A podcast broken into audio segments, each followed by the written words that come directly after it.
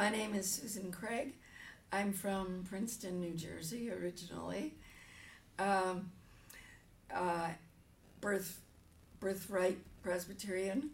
I um, married and divorced in my middle age and went to seminary to do what I had always wanted to do.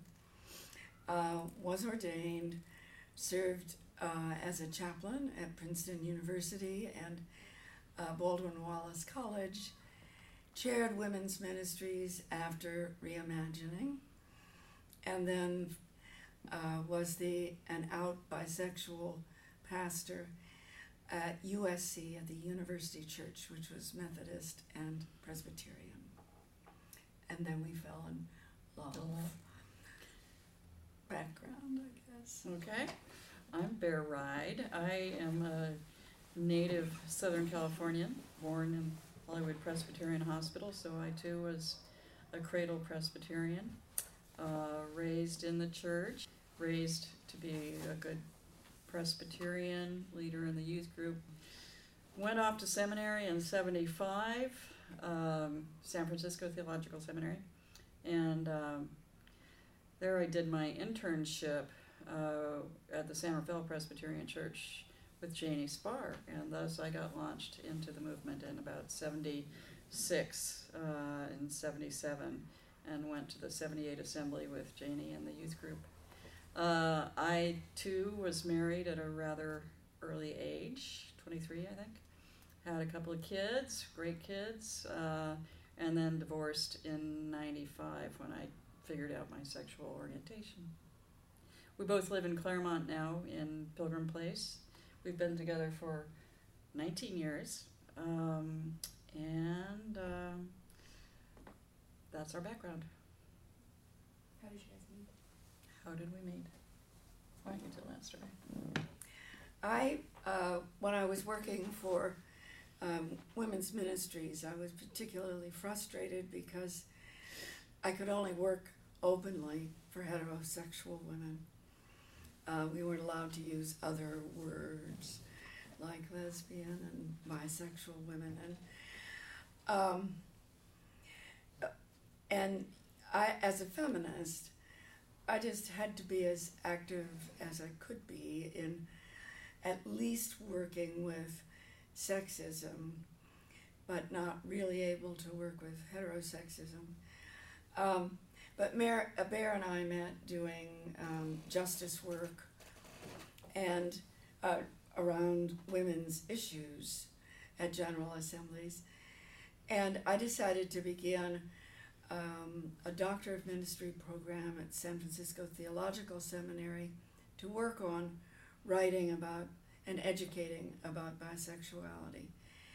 Um, and it was while I was there on the campus that I bet, met Bear at a meet and greet wine party. you next. Yes. um, right. We we're sure that we met earlier because we've been going to general assemblies um, for years. Um, but the first time we actually remember meeting was at the Wichita General Assembly in '94. Uh, uh, and then we met again. We met for sure at, at SFTS in 95, just before the Cincinnati Assembly. And we spent about a year being very, very good friends, but uh, long distance, because Susan, of course, lived in Louisville and I uh, lived in, um, in Southern California. Um, I, I had been doing ministry since 78 as a pastor at local churches, a variety of local churches, and had been involved with the, the uh, women's movement in the Presbyterian Church. So every year, the Synod Women's Group would send me to General Assembly to do um, advocacy work. And so every year I would leave a note uh, on the telephone of whoever was the head of women's ministries and say, you know, I'm being sent by the Synod and feel free to put me to work.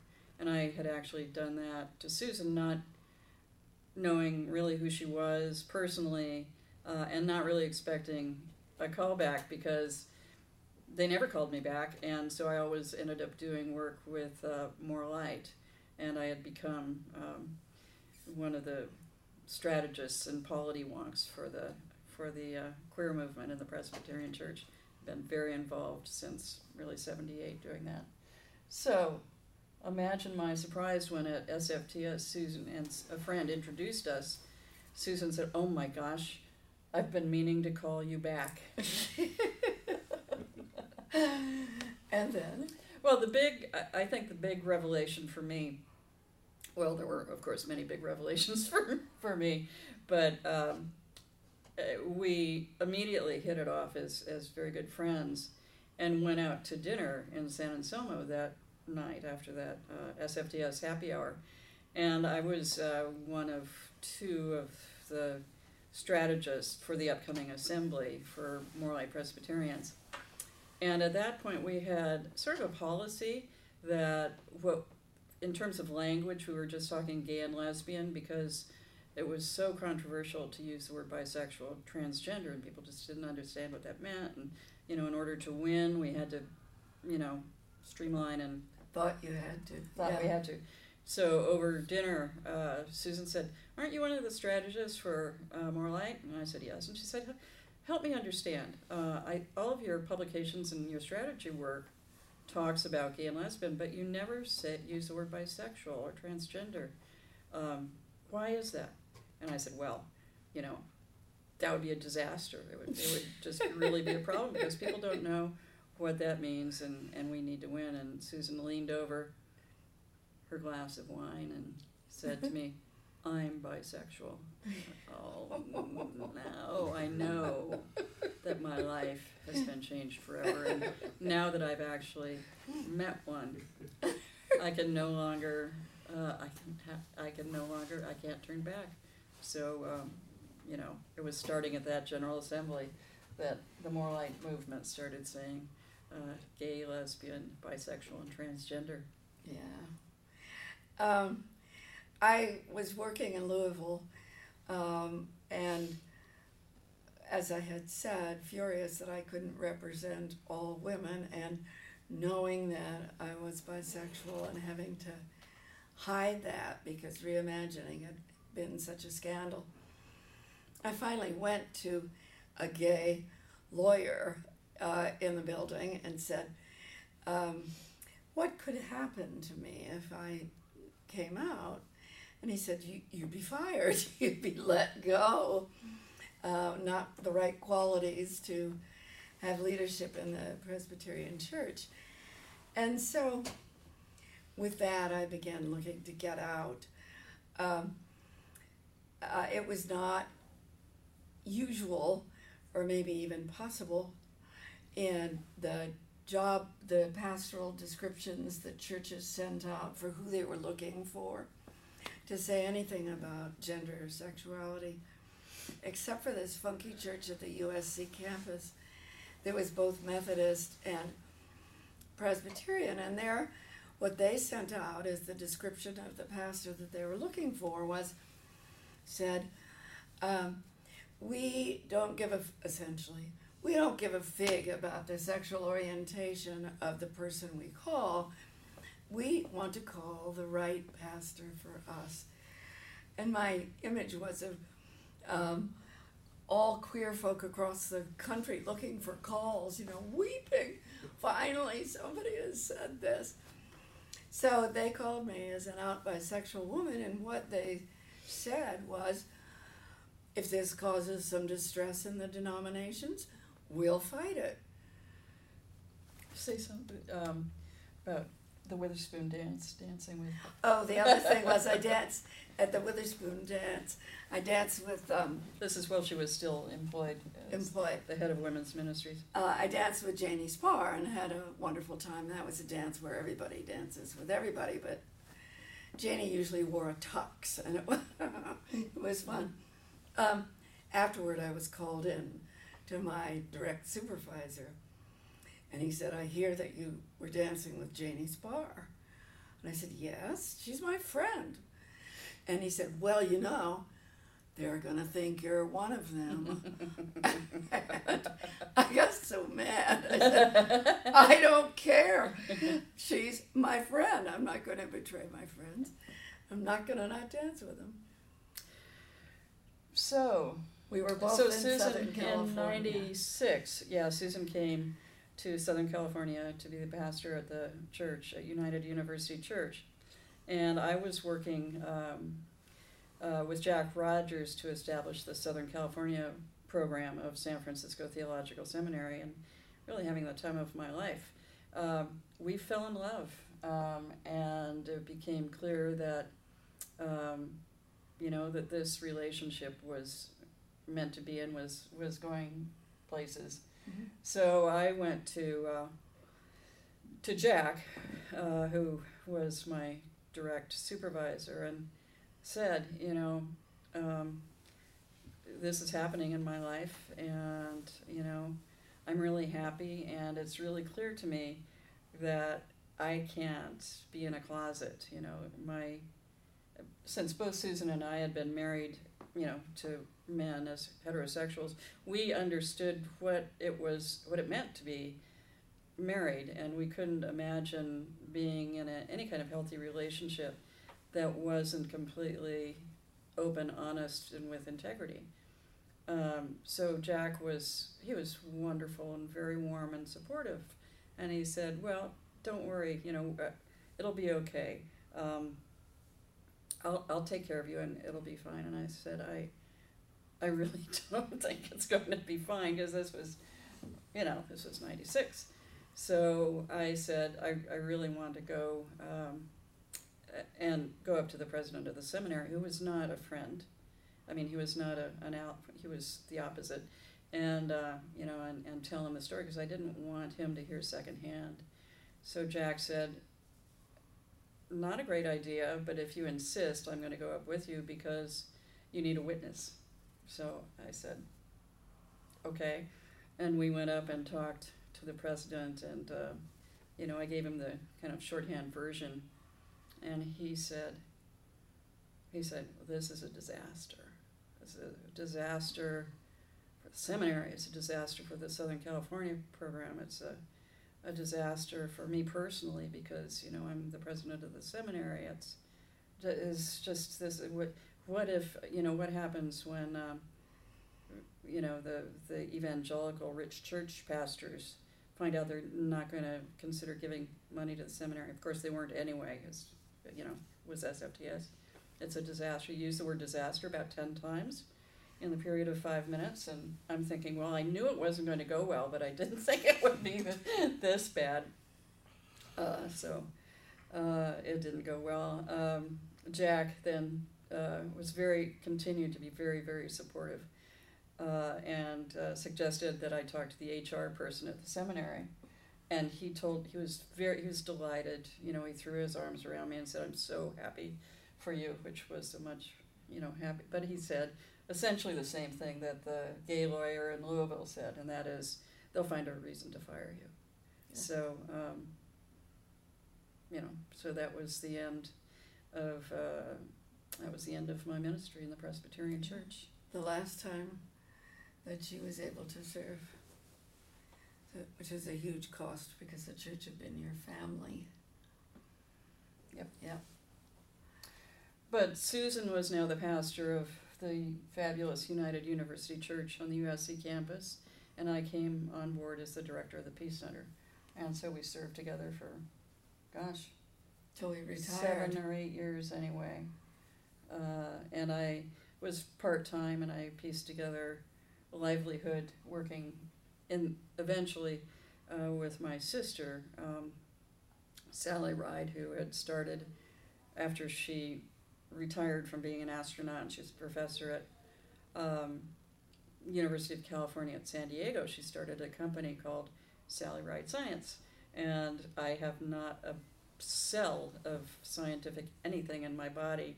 Uh, but what she needed was sort of an evangelist for um, to help girls that are already interested in uh, science, technology, engineering, and math. You know, to kind of get them together. She called them. Wouldn't it be great if we had conferences for for middle school girls across the country, and we'll have role models, and we'll have fun. And I said, you know, Sally, that's a great idea, but let's call them festivals. Let's not call them conferences. so uh, over the years, um, that was starting in 2000, and, 2000 I think. Yeah, we both, 2001, uh, I was in charge of. I got to choose my own title, so I was the intergalactic field organizer for Sally Ride Science Festivals. The title is fabulous. The pay wasn't great, but you know, it's all about the title. And uh, over the, those years, I put together a hundred festivals across the country for girls. You know, at thousand- universities, yeah. at major universities, they were wonderful. thousand kids would come out, and and it was a ministry. I mean, it wasn't you know, it wasn't the same, but it was a lot of fun, and that's so that's what I did then to keep body and soul together and raise the kids. We had some travails trying to get married, it not being possible uh, anywhere. Um, the first time we bought a house together, eh, the whole idea that we were two single women with different names wanting to sign a mortgage just took people by surprise. It- Yeah, they said, "What is your relationship?" And I said, "We're partners." And they said, "There's the only." So they wrote. We read the paperwork at the end, and it said, "Susan Craig and Karen Ride, two single women." Blah blah blah. And we're kind of going, "Jeez." So that was our first commitment. Yeah. Uh, then it became possible in LA to become domestic partners, and we went down. We were there the very first day. This was in 1999. Yeah, and went up thinking, you know, this is we'll just be signing pieces of paper, and I think that the people that were dealing with us must have had sensitivity training, because they called everybody And in. this was East LA. Yeah, Uh, they called, you know, all the coworkers in, and we applied, and they were all standing there cheering for us. and we all ended up crying. We were crying. crying in the end. yeah, it was very sweet. yeah. And then shortly thereafter, the state of California um, we, um, launched its domestic partnership program. So we said, what the heck? So we had a mortgage. We were domestic partners in the county of Los Angeles and in the state of California. Yeah. And then we said, let's have a holy union because that's at least legal but unofficial. Um, we had a really fabulous service, a um, big party for a hundred folks and um, at least forty ministers because they were going to a big meeting nearby. it was the General Assembly, just before the General Assembly in Long Beach. And we planned it that way because we had a lot of friends who were going to be going to the assembly. So it was the day before we s- actually spent our honeymoon. yeah. uh, at the General Assembly in Long Beach, and we're, uh, yeah, and then we were arrested in Long Beach. yeah.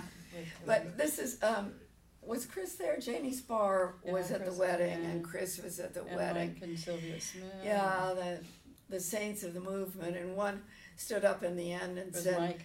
"Yeah, let's have no uh, disagreement on this.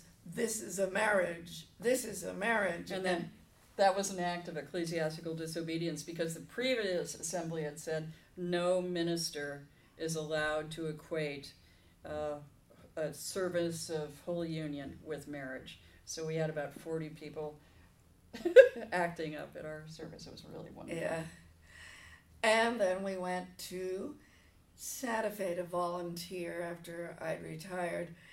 Uh, waiting to get into Pilgrim Place, which is a retirement community we live in now.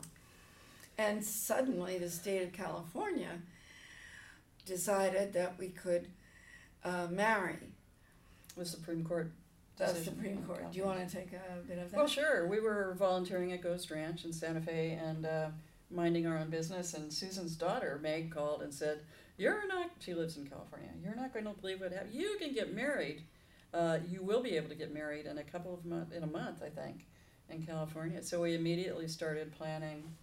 Let's get married. Um, so we took a little vacation from our volunteer work in Ghost Ranch and drove back home. Got our license the first day you could get licensed. Got interviewed in the radio. Uh, uh, June eighteenth, I think.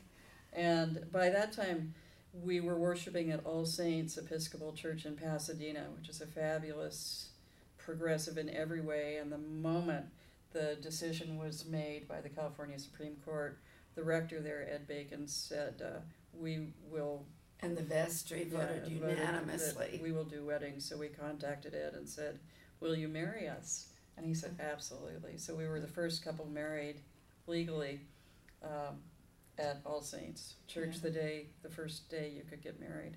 All our kids and surviving parents and dog and Our dog things. was But our, our best people were our four adult children, and that was really, and they were just, you know, thrilled, and mom was thrilled, and Yeah. Um, so then the window closed, right. and Proposition eight. prob- that's it. And all of a sudden, no one else could get married, which left us in a kind of odd space. They said, "Oh well, you know, if you were married during that little window, we guess you're still married." But nobody else could get married. Yeah.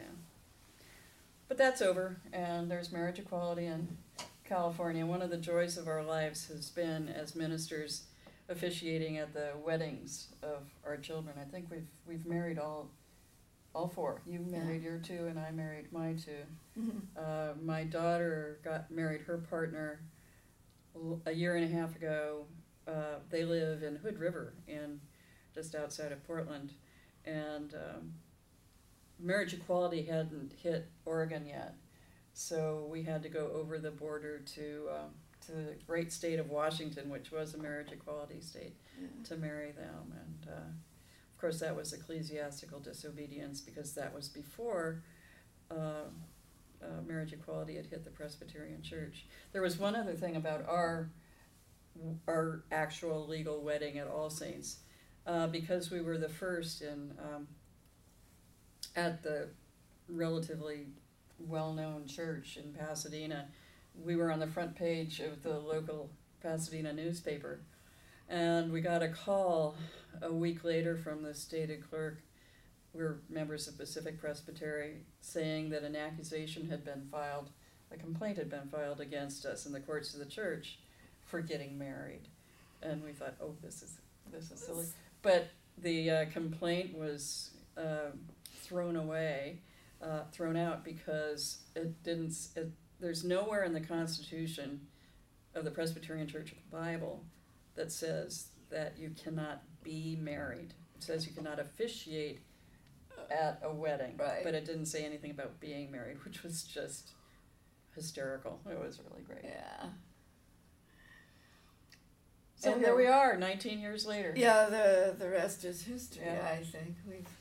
I'm interested to hear you talk about i- in, in the marriage um, equality issue. Express why marriage for you was so important. Yeah. And I'm after this because there's a lot of, you know, it's like, well, what's the difference? We're married, we're living together, or we're this. So, and, and, and I'm, I'm taken by how the sacred nature of that particular commitment is um, held in the esteem in this community, and it's, and it's not. So some people would say, well, it's just because they couldn't do it, now they can. So, but I'm, but that No. impression is not. Um, it, it is is was false Yeah. as from, Yes. from what I Yes. witnessed. So I'm interested in your your spending Yeah. just a little bit of time, just just just exegeting the value and the sacredness of that. Yeah. That's really well put. And I- I think that um, that is the issue. I mean, not only had we been in uh, marriage relationships with men who were very good friends of ours, uh, not only had we experienced the benefits that came from that, but we also um, did, as ministers, did give it a spiritual or a sacred sense of commitment, of um, covenanting, that those kinds of words, and to be able to do that with a man, but not to do it with a woman, um, was wrong. It it was wrong.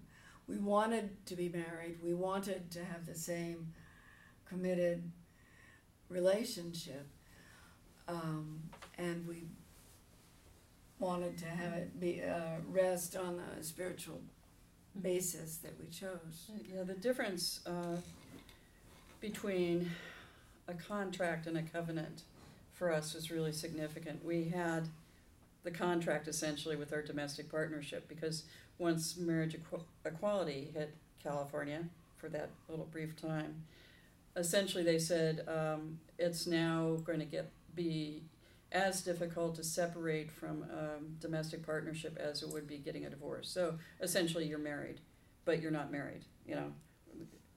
Uh, so the contract was already there. It was the covenant. It was sharing, um, making our love uh, and commitment to each other, our exclusive, lifelong commitment to each other, public, uh, celebrated uh, before God and all these witnesses, and Mhm. that's what it was, including our kids. Um, also, there's language involved that, uh, you know, if you use the word "this is my partner," you're not exactly sure what that means. I mean, it could mean any number of things. Business partner. But when we got married, um, Susan inherited, I mean, she became my kid's mother in law, in law, and I Mhm. became the mother in law of her kids and grandchildren. My mother became her mother in law. There's language. So now, when, you know, and people understand that. Yeah. So when you know we're out with Susan's kids, they will introduce me to their friends as their, you know, as their mother-in-law, and that's different from saying my mother's partner or something because there is Yeah. the in-law, which actually means in-law, and that was important to us. There was a an early feminist lesbian argument against marrying, saying, "Well, heterosexual marriage is such a mess. Look how men treat their wives. Blah blah blah. Why would we want to duplicate or reduplicate that behavior, that image of domination, submission, all of that?" Well, we didn't Mhm. you know and i think that our marriages could serve as examples to some of the heterosexual marriages i've seen There's also obviously the benefits. I mean, you know, the legal legal legal benefits. Um, so there's surviving spouse benefits in the Presbyterian Church now too. I think I think they yeah. yeah Uh, but in in the state and as well. So you know, social social security and and Yeah. and health insurance. You know, I'm since I was sort of self-employed. Uh, I had to pay my own health insurance, which was upwards of nine hundred dollars a month, which was more than what I was earning actually. Mhm. But when we got married, uh, Susan was covered by the denomination still because she was retired. So I became, I'm Susan's dependent now yeah on my health insurance card. And it's gotten down to like seven hundred dollars. we are as we age beginning to think about our wills and things like that and realized that when we um, had our will drawn up that our lawyer and this, this would have been Ninety-seven or 97 or something we had a um, immediately had a will drawn up and that poor lawyer had to stand on her head trying to work out you know they, they're not married but they want to have benefits for their different children and they want to and we i was just so surprised to find it the other day and think oh nuts we've got to do another another will but it will be like other people's wills this time. So, um, a message then of celebration to those who would be watching you, what would you say? Well, we're sort of, you know, old folks in the movement now, and uh, uh, we're not as involved in the movement, you know, for maybe the last five years or four or five years or so. Um, we were both very, very involved in More Light Presbyterians. I was the co-moderator for several years, and Susan was the editor of the More Light Update, and you know, it just came time to move on.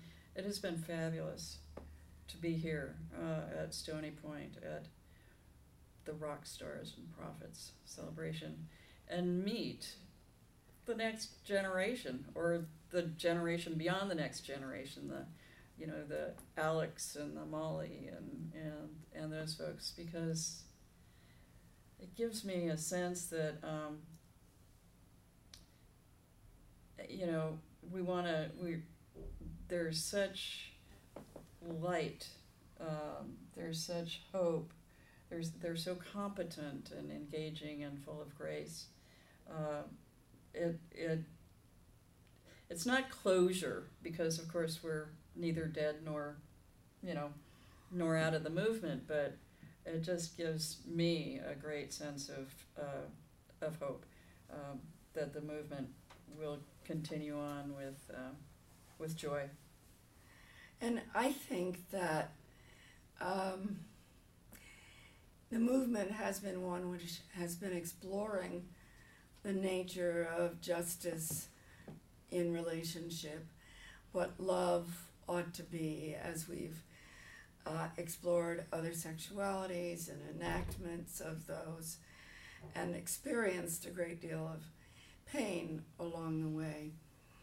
So I, I find that that we are I, I like to think that we are more attuned to good relationships, justice love, as we say, and um, and that we're an example of that. There that. you go.